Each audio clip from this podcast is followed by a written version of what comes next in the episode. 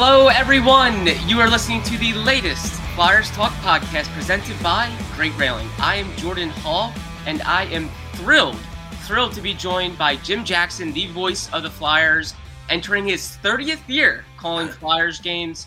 Jim, thank you so much for joining us. Before we get into an interesting day in Flyers land, I'll put it that way. How has your summer been? How are things going this off season for you? Summer's going pretty well, Jordan. My second summer where I've actually had it off, not doing yeah. baseball anymore, and uh, enjoying as much time as I can by the pool. Going to go on a legitimate vacation here in a, about a week, and uh, so it's been good. Uh, I knew it was going to be an eventful one for the Flyers. We're going to talk about that. Uh, but uh, from a non-hockey standpoint, having a good time, and glad to see you are feeling a little bit better, Jordan. I know you had a bout with COVID, so good to see you're uh, at least up and about. There's no distance too far for the perfect trip. Hi, checking in for or the perfect table. Hey, where are you? Coming! And when you get access to Resy Priority Notify with your Amex Platinum card, hey, this looks amazing! I'm so glad you made it. And travel benefits at fine hotels and resorts booked through Amex Travel, it's worth the trip. That's the powerful backing of American Express. Terms apply. Learn more at americanexpress.com slash with Amex. Thank you, Jim. Yes, feeling much better and uh, just very excited to have you on. Glad you're getting some summer fun finally. I know that was always. Yeah, uh, I didn't know what I was missing actually, Jordan. I really yes. didn't. It's. Uh, I, I, mean, I miss Citizens Bank Park and I miss Scott Franzke and Larry Andersen and all the people at the park, but the job itself, I I'm surprised how little I miss it. I really uh, am enjoying getting to relax and really dive. I was able to dive into the playoffs and watch the Stanley Cup playoffs a lot more than usual. And now following the draft and all the free agent signings, so um, I'm I'm really enjoying it. I, I got to say. Well, Jim, it was funny when the Flyers hired Alain Vigneault. You cut a video for us for the website from the ballpark, reacting to it. That's and right. I always I always see it because sometimes I will look up my past story to get information on Vigneault or when did they hire him, that type of thing. And I always see that video and I'm like, well, Jim doesn't have to do that anymore. He can kind of be away yeah. from the ballpark and maybe do things on his own time, which is good. From my office at home now. That's yes, fine. exactly. well, Jim, let's dive right into it.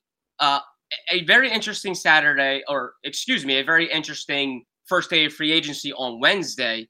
And I think everyone's puzzled by it, puzzled that the Flyers were not in on Johnny Gaudreau. Jim, the message starting going back to January was aggressive retool. Aggressive retool. It sounded like they wanted to get better quickly, sooner rather than later. And it sounded like they had an opportunity to really reinvigorate the fan base, get people excited, get butts in seats. And it it sounds like they weren't in on Johnny Gaudreau at all. Just how surprised were you? Take us into your thoughts as you were seeing it unfold. Okay. First of all, full disclosure, right off the top, um, I'm not completely unbiased on this topic because Johnny Gaudreau went to Gloucester Catholic. My son Johnny went to Gloucester Catholic. It's very complicated, two Johnnies, but they both went to Gloucester Catholic, separated by several years. They weren't there at the same time, but they actually skate together in the summer some. And Johnny Gaudreau's father coached my son in high school, so I know the family. And for many, many years, I've wanted Johnny Gaudreau to wear that jersey. Where is that jersey? There we go. Um, and you know the Flyers jersey, and so uh, personally, I've always wanted to see it for whatever reason. But for many years, there was a guy by the name of Claude Giroux here, and I, I, just didn't think that both of those players would probably ever be in the same team. They're very similar. They bring a lot of the similar elements. Um, and so I, I, never really thought it was a real possibility until last year happened and Claude Giroux got traded. And then I look up and I think, okay, now Claude Giroux has been traded, and Johnny Gaudreau, wouldn't you know, is going to be a free agent in the offseason. And so I started to get my hopes up again. And then the season ends, and most of the talk is, as you said, about an aggressive retool. So my hopes even got higher. And I thought, well, this is perfect. They're, they're going to need, uh, Chuck Fletcher has talked about um, elite offensive talent, high end talent. You can't get much more high end elite talent than Johnny Gaudreau. I know how much he wants to play here. He's a free agent. Now Claude Giroux's gone there seems to be a perfect fit here. So my hopes went straight, I, they went right off the charts. I was pretty much counting Johnny Gaudreau as a flyer in my, my heart and my head. Um, I assumed he would be here. And Jordan, you know what happens to those who assume? it's never a good thing. Yes. So personally, from just a personal basis, I'm as disappointed as anybody. And I completely understand the Flyers fan base and their disappointment given the way things were happening, and it just looked like a fit. There was always the salary cap issue, but there was the talk of they could be creative. They always heard that that phrase, "Be creative" to get him here. So just like the Flyers fans, I, and even me with a more uh, kind of a personal thing in it, I, I really, really am disappointed. I mean, there's there's no, I can't sugarcoat that. I wanted to be calling Johnny Gaudreau this fall, and what a story! A hometown kid comes back to try to help his franchise get back in gear. Uh, that from a broadcast standpoint, I was just looking forward to that as well. It's a great storyline. Um, so on many levels, disappointed. But uh, as a broadcaster and someone who watches the Flyers, I also have to look at it from a more realistic standpoint. Um, and so I look at where Chuck Fletcher was on this, and there's just a couple things I don't know that make it hard for me to just just destroy Chuck Fletcher all right, which I know on Twitter and all that, a lot of that's happening. And it always happens to GMs when they don't get a big free agent or they make a trade that people don't like. That's that's part of being a GM, I guess. But what I'll say here is I don't know the extent of Ryan Ellis's injury. And that affects everything because they went out and signed Tony DeAngelo. I'm assuming partially because they're not sure Ryan Ellis is going to be healthy. Uh, once they signed Tony, my my expectation level of Johnny Gaudreau coming here started to dip a little bit because that's five million dollars, and if they're having trouble finding room for him, and you you spend five million, that was kind of unexpected in a way, at least from a public standpoint. And then I started to wonder, but then they they you know uh, sadly in, in, in my eyes uh, had to to buy out Oscar Lindblom, so they got some of that money back, and I'm thinking, okay, maybe it's still going to happen. But I don't know Ryan Ellis's situation it could be more serious than we think as far as his chance to even play this year. I don't know. They're very mysterious about it. They say he's making progress. I have no inside information. So uh, I don't know that. And that impacts everything. Secondly, I don't know how much teams were asking for the Flyers to attach to the contracts that they were trying to move out to clear cap space. Uh, if it was a 2023 first round pick, that could be a very valuable pick. If it was the 2024 pick they acquired in the Giroux trade, I have a lot less trouble giving get getting rid of that pick. It's probably going to be a low first round pick, and uh, you know the 24 draft isn't at this point known to be nearly as uh, impactful as many people are saying the 2023 draft will be. So there's a lot of elements there. I don't know what teams maybe they're asking for both. I don't know. So without knowing those facts, Ellis, where he's at, and what was really being asked for, I can't just go out and say you know, it was a bad move. But I will say this there come a time for most GMs in their tenure with a team where there's a, a moment where it's just get it done. All right. And these just get it done moments, first of all, they don't come along very often, but they're also very dangerous because when you're in a just get it done mode, you usually overpay or do too much and it impacts the franchise down the road. I got to say, though, this looked to me like a just get it done moment because of what I just talked about. Uh, Gaudreau fit from the standpoint of the team. Team needs offensive talent up front. They need power play talent. He fits both of those bills. Uh, he fits the bill of a great story to generate buzz for the fan base, and that he's a hometown kid who wants to come back here. Um, so there were a lot of things playing here, eh, you know, on top of the fact that the, the locker room, I've got to think with the likes of Kevin Hayes and some of people who've played with him and know of him really wanted it too. So there's that. I think there were a lot of reasons why this could have happened. But for Chuck Fletcher, it didn't turn into I have to get it done moment. I'm assuming he had some things, Jordan, cooking that just didn't work out that they're not allowed to talk about because it involves a player that's still on the team. You can't do that.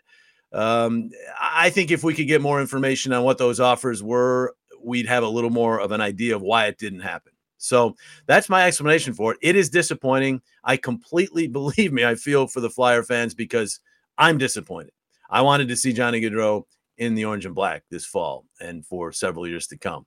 Um, it would have been a great thing to watch, but it didn't happen. And I, I can't imagine when when Chuck said yesterday, and he might have might wanted to rephrase this, but when he said that we were never in the Johnny Gaudreau sweepstakes or I think what he meant was they never got to the point where they offered him a deal because they never got to the point where they had the cap space. I do think he explored, and uh, he has to, as the GM, explore possibilities for creating that cap space. And I think he ran into roadblocks. Um, so, you know, it didn't happen. Disappointing, but hockey is a sport, yes. And as fans, as broadcasters, as writers, We follow it. We have a passion for it. There's that, but there's also, as you very well know, Jordan, the business side of it. And the business side flat out got in the way um, of Johnny Gaudreau becoming a Philadelphia Flyer. I'm with you, Jim. Too. I, I feel like it would have been easy for for Chuck Fletcher to come out and bury a certain player by saying, "Hey, this is what we got offered to to basically ditch this contract." It, you know, say James Van Riemsdyk, who obviously is a guy that's been reported uh, on that Flyers are looking for trades because he's in the final year of a bigger deal. Uh, that would that would have been an obvious way to shed cap. Fletcher could have easily come out and said, here's what we're here here's what we had to include in this deal just to get rid of him. You know eh, because i'm with you jim. I think he they had to be somewhat in on johnny gaudreau. I think i would have been shocked if chuck fletcher didn't even look into it. Uh, but i'm with you. I think they probably never made an offer because they probably never found a way to clear cap. Yeah now the legitimate criticism could be from the time last year got away from them, and you can judge for yourself when that was. Some might say when they fired Vigneault. No, I think they still had a chance. Mike Yeo got them to go 5 0 1 at one stretch going into the holiday break. So they could have still gotten back into contention. But then after the holiday break, they got decimated with COVID and they went into another long winless streak. So to me, the season, any chance of a playoff spot was gone with that early January uh, winless streak. So from that point on, at least, maybe a little later, maybe a little earlier, but bottom line is, and certainly from the time they traded Claude Giroux, they had to start planning for this, I would think. So there there might be a legitimate criticism there, but even if they had started then, would it have changed what people were offering for these players and these contracts? I don't know. Uh, I'm, I'm not privy enough to know what those offers were. Um, I, I mean, Chuck Fletcher has been in hockey a long time. He's a smart man he had to know the benefits of a Johnny Gaudreau with the Flyers. So he had to explore it. Um, the fact that it didn't happen can't be um, that he didn't try. So uh, unfortunately, I think the way the, the press conference came off uh, on on the deadline or on the, the, free agency day, uh, I, I, came out as the Flyers never even looked into it, which I don't think that's the case at all. I mean, I hope not um, because it, there's just too many positives for that to, not to look into it. I just think they never got to the point of actually offering a contract because they didn't have the money. They didn't have the room under the cap. And that goes back to A, they had to sign DeAngelo because maybe Ellis is not even going to play. Now, if Ellis is definitely done, they're going to get LTR. Uh, well, then again, if he retires, it gets complicated. But the bottom line is they'll, they'll get some money off the cap so maybe they knew about that. I don't know. See, there's so many variables here we don't know about. It's hard to really dig in on, you know, why they didn't get this done. And I think Jim, there's going to be a ton of debate. Like, are the are the Flyers actually believing in this aggressive retool, or are they kind of quietly rebuilding, like somewhat going for it, but some but somewhat also thinking future, future, future. Yeah, it, it, the teams that do that, Jordan, effectively are the best. It's tough yeah. because often what happens when you are caught between rebuilding and staying competitive, you end up in the middle of the pack. So you compete for playoff spots, but never have a legitimate chance to win the cup. That's why people want to just tear it down. But to tear this down now is hard to do with the contracts they have. No move for Hayes. Some of the players you would, would probably have to deal are the guys who are in their late 20s, early 30s, aren't movable. Yeah. Um, and I think that ended up being part of the problem why they couldn't clear space for either, as well. So, um, you know, who's at fault for that? Uh, some of it's contracts that Chuck signed, some of it's contracts that were signed before he was here. Mm-hmm. Uh, I, I, mean, I went into this offseason, Jordan, with a kind of a plan in my head, and I'm no expert, but of how this team could be not just relevant next year, but contenders. I do not for an instant buy the naysayers out there uh, who have their own reasons perhaps for saying they need to blow it up. It's done, all this, because, and that they can't win for five or six years. Uh, many of them are people not even with the team on a daily basis, not not even covering the team on a daily basis, or not even uh, having been with the team for a year or two or three or whatever. So uh, they don't really have the inside knowledge. The bottom line is this team in 2019, 2020, leading up to the pause, from mid November to mid March. So that is a four month stretch. That's not a streak, that's a large chunk of a season. They were tied for second in points in the NHL. And they were one of the top teams. They allowed the fewest shots per game. They were not winning because Carter Hart was standing on his head. He was playing well, but they were winning because they were outplaying teams. It was legitimate. Even the analytics people, it was legitimate.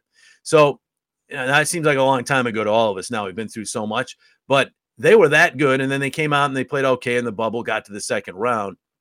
Haven't been the same since, but it was a basic, basically the team they have now with some minor exceptions, plus now the major exception of Claude Giroux now being gone, that was one of the, top teams. So you can't tell me that the team goes from that to where they were the following year, decimated by COVID and some injuries, and then last year completely decimated by injuries and another COVID outbreak. That they just fell because the talent for four months, you know, overperformed. I mean, you can you can buy that. Maybe it's true. To me, four months is a long time to be a fraud. So to me, if you you flash back to that time, Jordan, we were all in a pretty good place there. The Ron Hextall draftees were developing. We had Carter Hart developing. We had some veterans still performing well. They were playing well. Alain Vigneault had come in. They they had adapted to his system.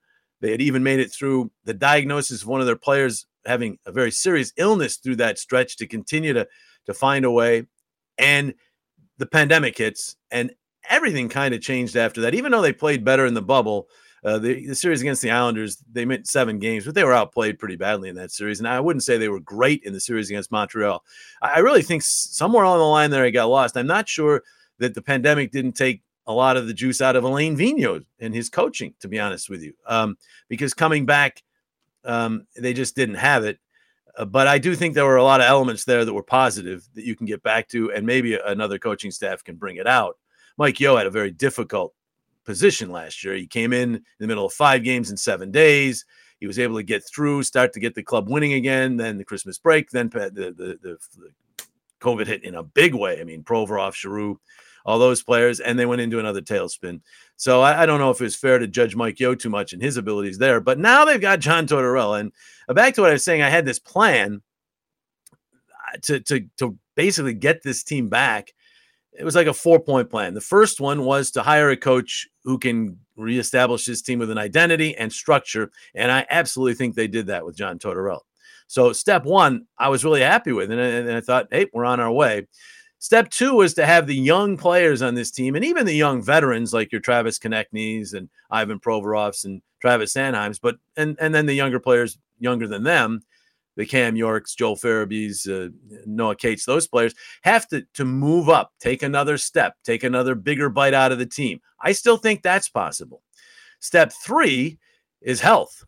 Uh, I'm a little worried on that end because when I was talking about health, when I was just you know coming up with this plan, it included Ryan Ellis being healthy, which is starting to look less and less like a possibility, at least at the start of the year. But Sean Couturier, Kevin Hayes, health. Uh, obviously, we've had other setbacks, uh, Joel Farabee and, and Bobby Brink now. So the health thing's getting a little sketchy, but they, they got to be healthier than they were last year. Uh, no team is going to withstand almost 500 game man games lost to injury, especially to key players like Ellis and Couturier and Hayes, Farabee, uh, eventually Hart, eventually Atkinson. I mean, they, they lost almost every key player for a pretty extended period of time. And – they can't survive that. If that happens again next year, this whole plan is blown up. So they have to have health. That's three. But my fourth element was they had it, had to add dynamic talent up front because they don't have Claude Giroux anymore. Yeah. You know, and you you've got to replace some of that skill and maybe even improve on it with a younger player. And so that's where I thought Johnny Gaudreau fit in. Um, as it turns out, they couldn't make it work. So my plan, coaching, check. Young players taking another step up, we'll see. I think it's still possible. Health, starting to get a little worried there, but still, they should be healthier than last year. It's hard to imagine them being less healthy. But that fourth element, unless you believe the addition of Tony DeAngelo uh, to the power play will help, and I think it will, but uh, unless you think that that addition is going to help them offensively and on the power play enough, they haven't taken care of that yet. Um, and I'm not sure they have any way to do that because they're so far up against the cap. And obviously, free agents are, are being snapped up, and they've said they're pretty much out of the mix in that regard. So my plan has uh, taken a bit of a hit. But I, I will say this I do agree with Chuck in that I think there's going to be improvement in this team because of structure And it's obvious with some of their additions that they're really going to be concerned with the the identity of the team. They're going to be hard to play against. They're not. It's not going to be a fun night playing against the Flyers, and I think that the fans will like that. Uh, and they are obviously, as am I, counting on these young players to take that step I was talking about. If all that happens, the young players take the step up. The coaching staff does give them the ident- identity and defensive structure. They're going to be better. They have a good young goalie. They have plenty of pieces. Right now, it's easy to just look at their players and really downgrade them off of last year, maybe even the year before that. But I don't know if you can take that. Let's look back to where they were three years ago, three seasons ago, on the way up, and you know something happened to send some of these players back down. Right? I, I think you can get them back up. So uh, I think some of that can happen. But is it enough? Minus adding some of the elite talent that Chuck was mentioning when he talked about the the retool um, up front. I don't know. That's a big question for me. Flyers Talk is brought to you by Great Railing. Stop into Great Railing for the highest quality and lowest prices on all your railing, decking, and fencing needs. Getting the smile and confidence you've been dreaming about, all from the comfort of your home, isn't a total mystery with Byte clear aligners. Just don't be surprised if all your friends start asking, What's your secret? Begin by ordering your at home impression kit today for only $14.95. Byte clear aligners are doctor directed and delivered to your door. Treatment costs thousands less than braces, plus, they offer flexible financing, accept eligible insurance, and you can pay with your HSA FSA. Get 80% off your impression kit when you use code WONDERY at Byte.com. That's B Y T E.com. Start your confidence journey today with Byte. Jim, for you, is that where it stings a little bit with this Johnny Gaudreau decision? Is the fact that the cards really seem to align? If you were trying to predict this, and I was, I'm sure you were, everyone was. Will they get Johnny Gaudreau? A lot of things aligned. Chuck Fletcher hitting on, we need to get more high end talent. Boom, check off Johnny Gaudreau. Uh, aggressive retool, aggressive going after some of the bigger named players on the market. Check it off. Johnny Gaudreau wanting to come here from all accounts and from a report by ESPN's Emily Kaplan the Flyers were his top choice. And to me, that just felt like it was gift wrapped because you have a team that was 25, 46, and 11, and one of the top names on the market, if not the best name on the free agent market, is saying he wants to still come here. It just seemed like a lot of things lined up, almost like the stars were aligning for this to be to come to fruition. And and I think that's why I, I maybe maybe the media and the fans are somewhat at fault for maybe hopeful and predicting and thinking this is going to happen without actually being told it's happening. Uh, but it just seemed like it was perfectly aligning, and boom, you hear that they, they weren't even that aggressive on him. Is is that where it really stings? Oh, there's no doubt. I mean, there's not much worse than having high expectations doused. Um, yeah. We're kind of used to it in this town with our sports teams because we build them up every season. To be honest with you, and I'm talking about all the teams and then we knock them down kind of as the season goes along. Um, but in this case, it happened in an instant. It happened in one day because I think everybody was expecting the Flyers to to get him uh, from a Flyers standpoint in Philadelphia. Certainly, the Devils were expecting to get him too. Uh, that didn't happen. Big surprise that he ends up in Columbus. But I, I, I gotta say that that is why I think there's such disappointment because of those expectations. I can tell you he wanted to play here. I mean, I just I know it and it's uh, something the Flyers have to be wary of because now two years in a row out of the playoffs, they're getting some negative pub. How attractive is Philadelphia going to be to top players here over the next little while? You know, I know it's a it's a great organization. They treat their players like gold. That's that's still out there. Everybody knows about that. But you know, it's about W's and L's, right? And they had one and it might not have been it wasn't for the W's and L's last year that he wanted to come back here. It was because it was his childhood dream, you know. So, you know, when's the next time a guy of that caliber, right at the top of the scoring charts, coming off a career year, leading the league in even strength points? I can go on and on. Um, when's the next time that they're going to have the advantage of him wanting to come here? Probably would have come here for a little less than he got. I don't know that for sure, but probably a little less. I'm still talking a lot of money, no, but You know, so when's the next time that's going to happen? That's that's a concern. I mean, that's another reason why there might have been some urgency to make this a get it done moment. Yeah. But again, uh, I have to stress you, me, the fans, all the writers, some of them might think they know more than others, have their insiders and all that. But we don't really know, at least at this point. Maybe it comes out. I doubt it because players' names will be attached, but we just don't know how steep that price was. So we're not really in Chuck's shoes on that. Um, there are going to be fans out there who say, I don't care how steep the price was, get it done. But a GM, when he gets to that stage, as I said, those get it done moments, you risk, you know, would you have been willing to give two first round picks up to move uh, James Van Riemsdyk's contract or Travis Konecny's contract and anybody, any other contracts? Um, I, I, would have to, even me, as much as I wanted Johnny Gaudreau here, have to really pause before I deal a first round pick in 23 and a first round pick in 24 uh, to, to, to move because then you're really sacrificing everything in your near future as far as uh, assets and, and, and picks and young players. So all I'm saying is we don't know as much as Chuck knows. So it's easy, and he's getting plenty of criticism, obviously. I'm pretty sure he knew that was going to happen. Um, but we don't know all the details. So there's that. But when you you asked me your original question, is that what makes it sting?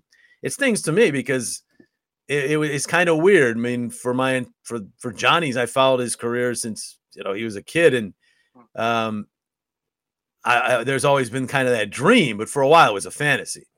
And with with as long as I said, as long as Claude Giroux was here, it was a complete fantasy. I thought, but then then once everything fell the way it did last year, all of a sudden, well, here it is. Maybe opportunity meets here because uh, meets fate here because you know, they had to deal Giroux. Uh, there's that spot that's open. Johnny's a free agent. He wants to come here. So yeah, all of our hopes, all of our hopes were very high. And when when hopes don't uh, get met, there is a sting. There's no doubt about that. So we we all have a sting. But as I said, Chuck Fletcher has to think of it more from a business standpoint, um, and he knows more than we do about what was going on. So uh, there is that. But there's no no question about the fact that uh, they're going to have to find a way to to you know get fans interested now because a lot of fans aren't into the details that we're talking about here. They're just into they didn't get a, a hometown kid and, and, they didn't even try. Well, I, I don't want to I want to stress that they had to try. It wasn't that they, you know, you said earlier they weren't in on. They they had to be in on them, or to me, it's like they're not doing their job. I mean, the GM's in on every player that's a free agent.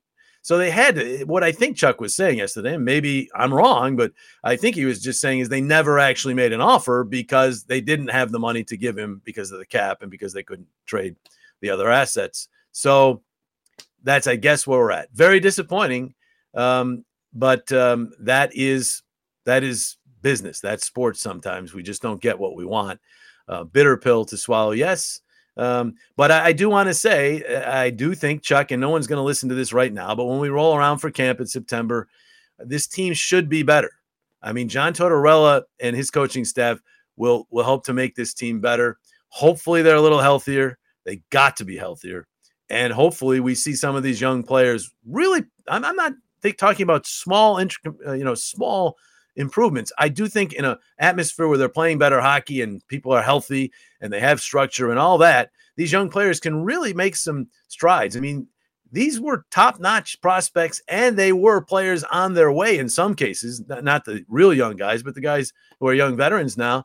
I mean, where did that go? So there's that. There is reason for hope that they'll be better. Now, without that front end talent up front, better enough to make the playoffs, better enough to compete for the Stanley Cup.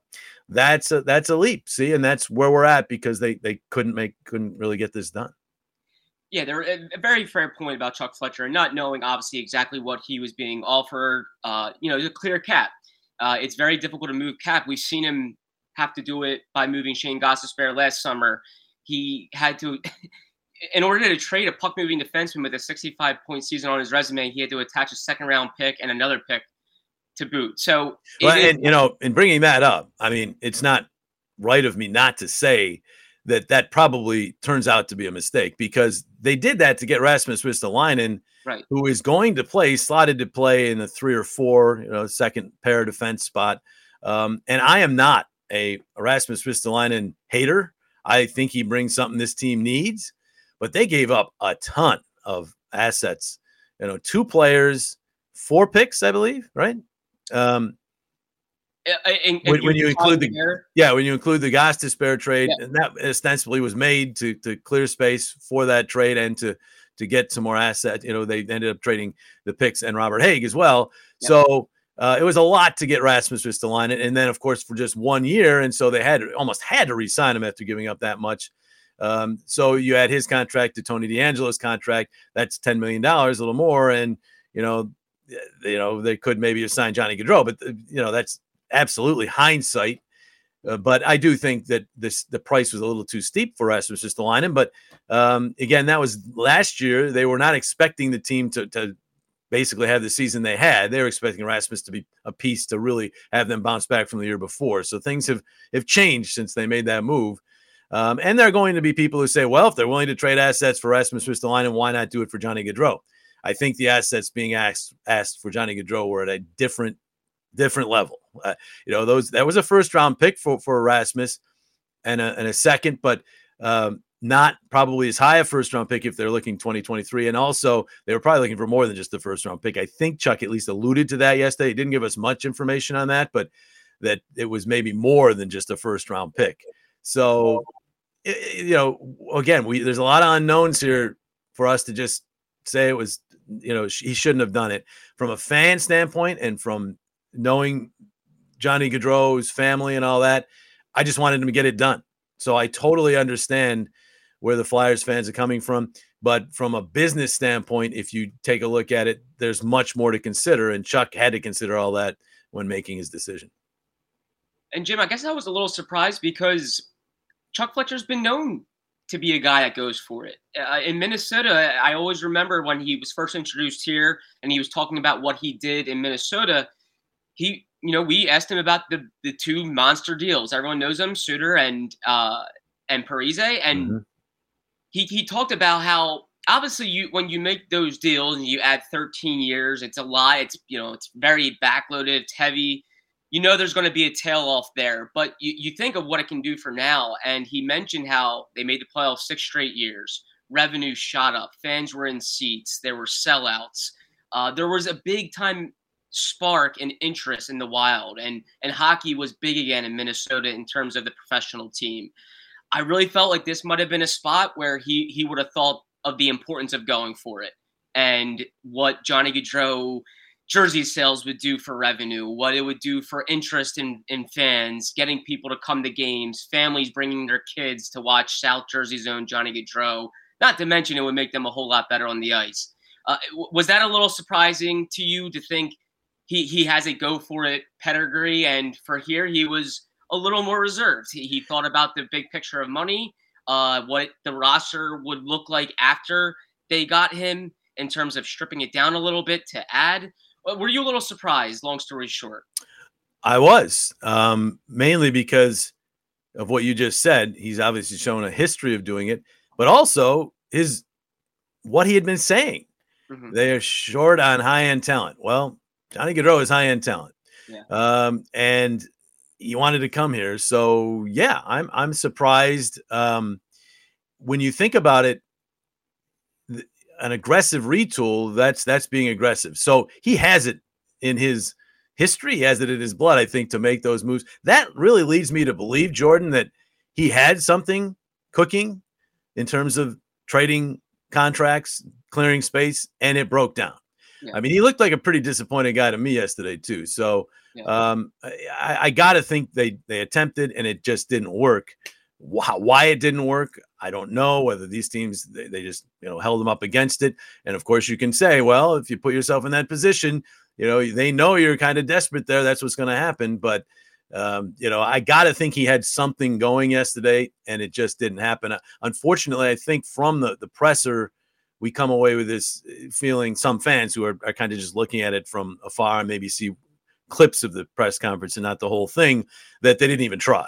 And I just can't believe that's the truth. So um, I just think that um, these teams kind of held him up against the wall because they knew what he was trying to do, and um, and he just couldn't get past that.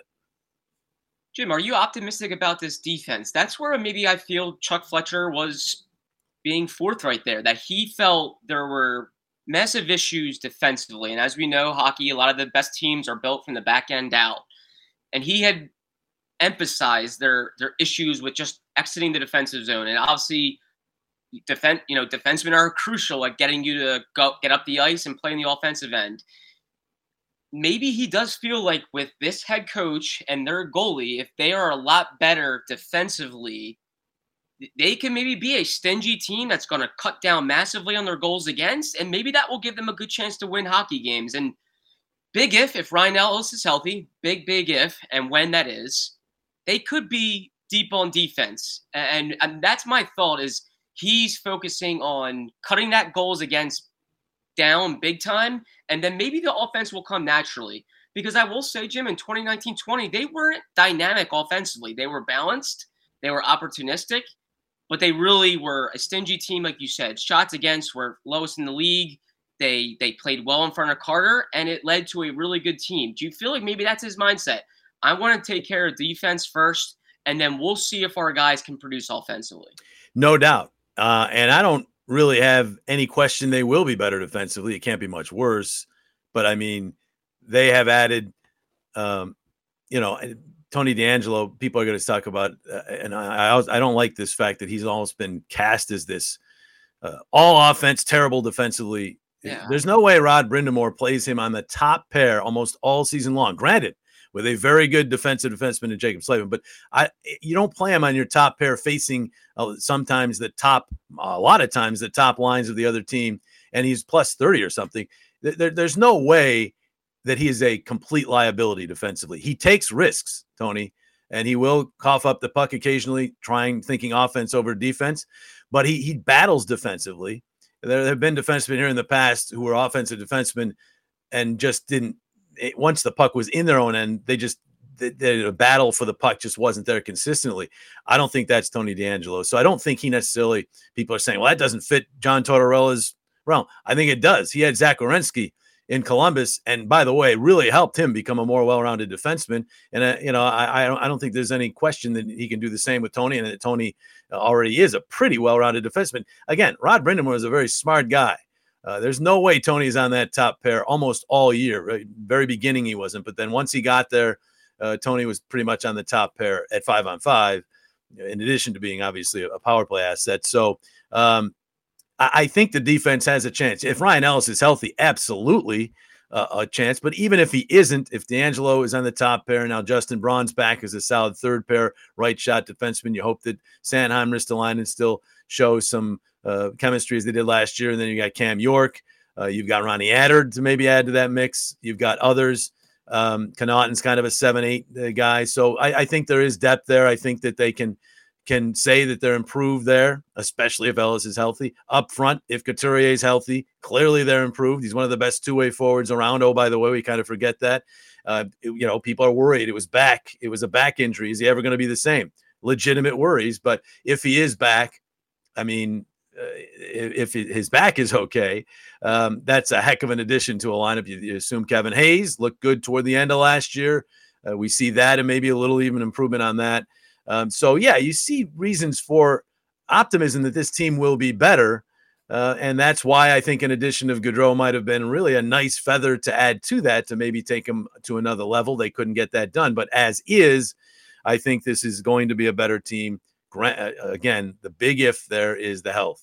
Uh, they can't be losing play. I mean, the Joel Farabee injury was just horrible news. He was going to be a big part of this and probably will be at some point during the season. Will he be ready at the start? I mean, you, you hate to think that they're going, we're going to go through this all over again when two players, Brink and Farabee, are injured in workouts. And you know, a potential backup goalie ends up in you know situation he's in in Russia. So already it's been kind of weird that way for the Flyers. They they they they've got to get some of that stuff turned around. Um, the, the obviously the Fedotov situation, nothing they can do about it. The injury situation, Chuck alluded to it yesterday. They're looking into uh, different kind of training methods and and uh, maybe some staff adjustments there. So we'll see, but they have to be healthier. Um, and if they are healthier, and and I think Tony DeAngelo will help the power play. That's the one thing, Jordan. The power play has to be better. Yeah. Uh, You can talk about the defense, the goaltending. Uh, You can't have a power play where it was last year and expect to, to be competitive. Uh, it can happen, but you have to be really, really good in every other area. They need to be at least mediocre, all right, in the power play next year. Uh, they're going to hire a coach. Rumors out there they already have that will, uh, you know, work on that. That's going to help. Tony DeAngelo is going to help there. Johnny Gaudreau really would have helped there, but you know they're going to have to get that straightened out. Um, yes, they're going to. I think they're going to allow fewer goals. They're going to play with more structure. They're going to block a lot of shots. That's what John Tortorella teams do. But you got to score some on the power play too. And I'm not necessarily saying top ranked power play, but you got to at least be mediocre. You can't be at the bottom of the league in that that regard. And the penalty kill as well, which I think with John Tortorella there will get better for sure. Um, but uh, I do think I, I'm still optimistic that this team's going to be better next year but is better good enough to get into the playoffs? That's the question we all have. And and, and those other elements I told you about the young players taking a bigger bite, the health, um, and the coaching change having an impact. Those things all have to be now uh, in the checkbox when we're talking in January, February. We, we got to be checking those off as, yep, that's happened, that's happened, that's happened, because the high end talent addition outside of DeAngelo has not happened. So that check mark for my little plan looks like it's going to go unchecked. They're going to have to rely on the talent that was already here, getting better and playing better under a new coach in order to make the improvements that they want. Yeah, a lot of things will have to go their way, uh, including health, and obviously in a loaded division. And that Joel Farabee injury had to just be such a "Are you kidding me?" moment for the Flyers because we we know their misfortune with health and then it to me joel farabee is the one guy when people argue there's nothing here strip it down and build it back up. Farabee is one of those young guys that you can say hey i could see him being here for a decade plus and being a very good player. A young guy that you can look at and say he's a guy you can build around and here he he injures his his neck in all season workout. Let me let me say this jordan about the the young players. Cam york might be a very good player uh, Joel Farabee is Cutter Gauthier is now added to that list. Uh, Tyson Foerster is a very intriguing guy. Uh, and then you have some of the guys who are a little bit more experienced. Tippett is, is a guy that you know might there. Travis Konecny was a guy on pace for about a 33, 34 goal year, I believe, uh, in the one year. Um, older, obviously, he's in his mid 20s. He's where it should be. I think we saw Sanheim taking a step toward a really legitimate top level defenseman last year. And Ivan Provorov's, that's a big that's a big mystery that John Tortorella is going to have to unwrap, right? Um, you know, it's a sensitive topic with Ivan himself, the attention he gets. But uh, you know, how will he play if he gets an offensive defenseman like DeAngelo as his mate? Maybe that unlocks Provorov to be kind of a Ryan McDonagh kind of player. You know, stay more at, at home, be a little more physical, but you know, still be a very good puck mover and all that. Um, so th- there's there's talent here. People look at the records from the last two years, and hey, that's it's a results oriented business. I understand why you do that, but there were legitimate reasons. I'm not being a shill to tell you that last year there's not many teams that would have made the playoffs with the injuries they had to the players they had, and then the the the, the stuff that happened in terms of the the COVID hitting right when it hit, and all these things. So it was a tough year. And the year before that, uh, again, kind of the same thing. The, the COVID outbreak happened. I believe their record was pretty good when it hit. They never recovered. Now you, you can't question how come they never recovered. You, you got to be able to, to battle back from adversity. But my my feeling for uh, my thought that they're not as far away as a lot of people make them out to be goes back to last year. Something like 85% of the games or 80% of the games, they were within one goal in the third period. Yeah. So if you give them a power play that's halfway decent and play a little bit better defensively at five on five, you're going to win a lot of those games. Yeah. So the turnaround might not be as big as people think. They weren't losing games last year. The year before, they actually were blown out more frequently. Uh, last year, there were a lot of games they were in them and they just couldn't make the plays late in the game or they made the wrong plays late in the game. So if you turn some of those games around, and obviously if you have an extra goal in your docket because of a power play that works, you know, every other game, or if you have a, a team that's playing stingier, blocking more shots, which should happen, you're going to win some of those games, a lot of them. And so that turnaround from being bad to being very competitive I don't think needs to. It, it can happen this year. It really can. But then to climb another level to be an absolute contender for the cup, that's when you get into the high end talent conversation that Chuck was talking about. And that's where they're going to have to improve. Now, some of that has to come internally. Some of these young players have to develop into elite talents. And then you're probably going to have to go out and supplement that at some point.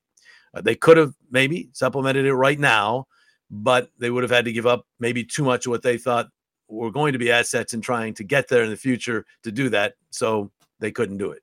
But um, bottom line is, if you, you just take the Johnny Gaudreau thing out, and for all of us right now, it's almost impossible to do. I understand that. But I still think they're going to be a better team in 2022 23 than they were last year. Um, but, um, you, you know, it, it's it, right now, this thing's too fresh, I think, for any of us to think along those lines. Uh, we almost had one of the better players in the NHL, or we thought we were going to get. I shouldn't say we almost. We, we the, the fans were probably thinking, hey, we, we're going to get Johnny Gaudreau. I mean, I was thinking that. And um, we didn't. So this thing from that right now, I think is it's it's too soon to to be talking about. I think there's still going to be a better team. But when we, as I said, when we roll around for camp in September, um, I, I, think that uh, you know you'll see, and especially as we get into the preseason games and then early season, there's going to be more structure.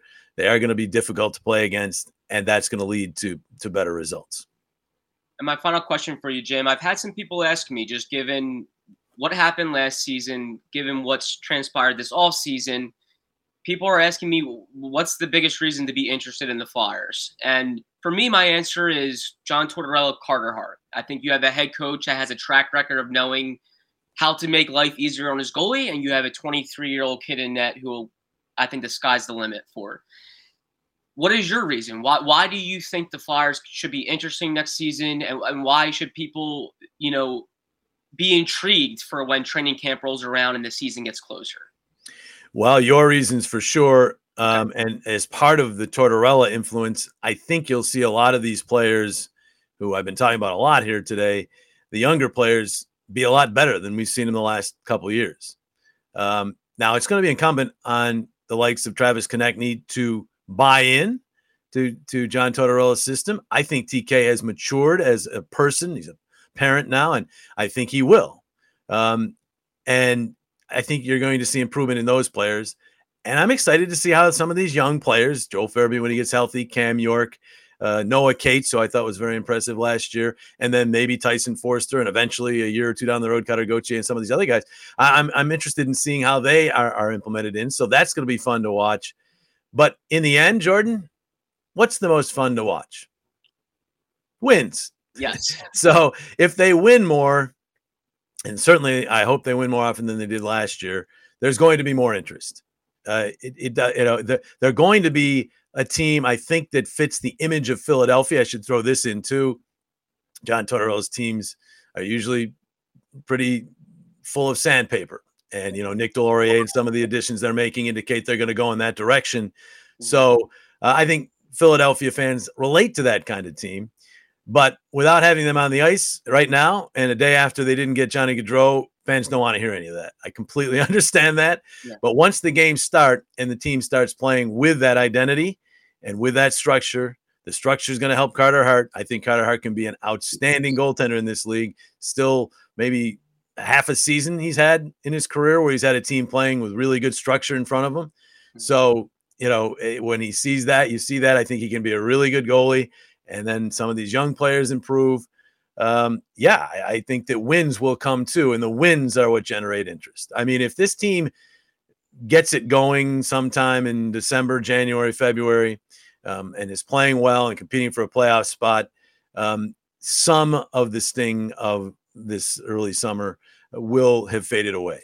Uh, will it ever fade away? Maybe not, because Johnny Gaudreau might be, you know, scoring 150 points for Columbus or something, and we're always going to be reminded, ah, what if we had gotten him? But uh, maybe not completely that sting. But if the Flyers are winning and they're playing with more of an identity, a Philadelphia identity, which John Tortorella certainly espouses, I think uh, I think the, the fans will be interested and things will come back. But that's going to be a slower process now. If they had had Johnny Gaudreau, and again, I don't know what they would have to give up to get him, but they'd had Johnny Gaudreau, they would have had some of the interest rate from the start of the season. But I think this is something now that's going to have to build gradually as they watch the team play under a new coach and with a new identity.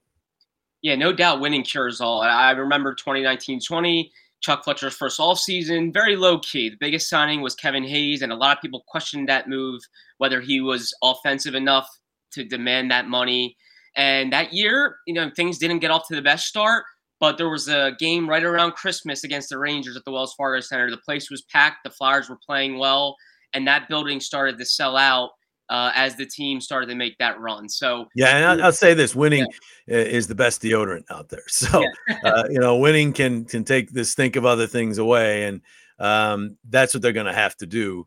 Chuck has, and I don't know as if this was a what he wanted to do. I think maybe he feels he was forced into it by the market, but he is now relying on those other elements we talked about: uh, the young players being healthier and the coaching staff to, to implement a new uh, identity and structure. He's relying on those three things to carry this team to a new level. Um, the high end talent thing is going to have to wait for now, or it's going to have to come from within. But that usually is a process. I don't think we're going to see necessarily one of the young young players become, you know, Cale Makar overnight. Um, but uh, the bottom line is that he's going to rely on improvement from those players, health, fingers crossed, and the coaching staff to to make this team much improved. And if they are much improved, they're going to win more games. And if they win more games, there'll be more interest. Um, from a, a, you know a standpoint of just a flash and uh, shock jock standpoint for yeah. uh, you know talk radio or uh, you know yeah. clicks on Twitter or whatever, Johnny Gaudreau would have been great because it's just a big name and a local product, and it, it would have been fantastic. Easier on us uh, for sure, but um, that didn't happen. So you have to to move on um, that's what life's all about adjusting to change. And it's not one I necessarily saw coming. I was looking forward to this, but I am willing to see what this team can give us here early in the season and go from there. But um, it's going to be a lot of pressure. There's no doubt about that to, to perform better. And it's not going to necessarily happen overnight. John Tortorella's got to have a little time to get his stuff implemented. So uh, we'll see how it goes. Absolutely. Well, Jim, I know myself and so many others were trying to wrap their head around what happened Wednesday, day one of free agency. No Johnny Gaudreau in Philadelphia. You, of course, I can always always rely on you to help me put it all in perspective. Uh, well, this one this one hurt uh, me yes. too. So I, I completely empathize with the Flyers, and I have been here now, as you mentioned 30 years so i've seen lots and lots of anger and heartbreak and disappointment i've also seen the other end of it um, I'm not quite sure I've seen the disappointment at this level. They're, they're, they're very disappointed um, uh, here in early January, mid January, and, and I am too. But by the time September rolls around, we as fans, I'm not a fan, but they, they as fans, we as people who follow the team uh, and cover the team, have to move on to what this team is, not what they were going to be with Johnny Gaudreau. And I still think what this team can be um, is improved from last year. How improved we shall see but improved nonetheless. And that should be at least uh, at least a little bit of a salve to the wound of what just happened, and um, something that looking forward can lead to something exciting. Which over the, after the last two seasons, that's all the fans are expecting. They want to have reason to believe. I mean, the positive fans out there. So hopefully, this team can give them something to believe in as they perform early in the season, moving on next year. And uh, if that's the case, this will become just one of those you know, sad days in the history of the Flyers, but it won't be something that carries on year after year. So it's going to be very interesting to see. Absolutely. And Jim, speaking of your summers, I know you have a little more free time, but I know you really enjoy your mentoring program for broadcasters. I know there's so many aspiring broadcasters that really look up to you. Can you maybe tell us a little bit about that and for those that are maybe interested? Yeah, absolutely. I'm still doing the broadcast coaching. Um, you can uh, just check out my my website, jimjacksonbroadcasting.com, which uh, has all the, the information about it. But it's basically one on one in a Zoom setting.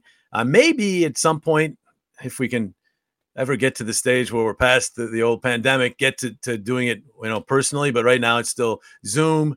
Um, and we do three sessions, one hour. We talk about a whole variety of things. I tailor make it to the specific needs of that particular person. Some uh, it's not just for play by play. If they want to be a, a sideline reporter or a, a, anchor in studio or a talk show host or a podcast host, you you still haven't applied yet, Jordan. I'm waiting. No, you're already a very good host. You don't need my classes. But what I'm saying it's it's any any form of broadcasting.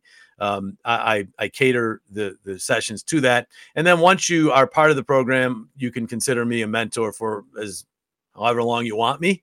Um, and uh, I'm available, you know, via text and email and so forth to, to help you throughout as you move forward in your broadcast journey. It's been very rewarding. Started it in November of 2020, right after, you know, I parted ways with the Phils. And um, I probably have had 50, 45 to 50 students. And it's, it's just very rewarding. I've seen some of them already get jobs in the field. I've seen some who are already in the field move up. I've seen some kind of go off on a side road, but find one they really like. Um, and it's uh, re- very rewarding. It's not quite like being a parent, but it's uh, yeah. it's nice to see these things happen. And I feel as though I've become friends with these people and um, have uh, friends for life. So um, that's JimJacksonBroadcasting.com. You can go there and find out about that. And I, I also voice audio books, do voiceovers, looking to get into speaking perhaps as well. Um, so yeah, a lot of different things that I can do in the summer now. Terrific stuff. Always staying busy. I know that for sure. And I can't think of a better opportunity for aspiring broadcasters. Jim, thank you so, so much. Great seeing you. Great chatting with you. Really appreciate all your insight and perspective on this all season. And uh, I know I'll definitely be seeing you soon. And I can't wait for that. Thanks again for joining us, Jim. My pleasure, Jordan. I will say, by the way, um, the other day at broadcast, the development, not broadcast, but development camp for the Flyers, you uh, sadly uh, down with COVID. Yes. I was there and you weren't. And I was like, since Jordan Hall took over, I think this is the first time I've ever been at the Flyers training facility, and he hasn't been been there. You weren't in your spot. It just didn't seem right. I figured I'm like Jim's. Jim's probably thinking he beat me there. And- I did. I did. I got there early that day. I got there before the, the well, the goalies were already out, but I got there before the defense and the forwards got out, and other writers, everybody was there, and no Jordan Holland. and, and I'm like, I, I, I think I quipped, is Jordan slacking off? And then they told me I had COVID. So, um, but I at least can say I've been to the Flyers training facility one day that you weren't now. So yes, my first thought was it's hard to do, folks. This guy is a workaholic. He is a flat out workaholic. Thank you, Jim. Seriously, that means a lot. And yeah, my first thought was, wow, I'm going to miss development camp. But I'm not going to see Jim and all the other, uh, all the, all our other colleagues. And we always enjoy watching the, uh, what is it, three on three, I believe, Jim, right? That's, uh, yeah, that's the last day they do the three on three. Yeah. I'm actually, I think I'm going to be on a boat with Bernie Parent fishing, yeah. so I'm going to miss the three on three, but uh, that's always fun. And the kids have fun with that too. That's like bringing them back to their, you know, their elements of just playing at the local rink or even on ponds or whatever. They just get to go out there and try to score and show off some of their skills. So that is always a great way to wrap up the development camp.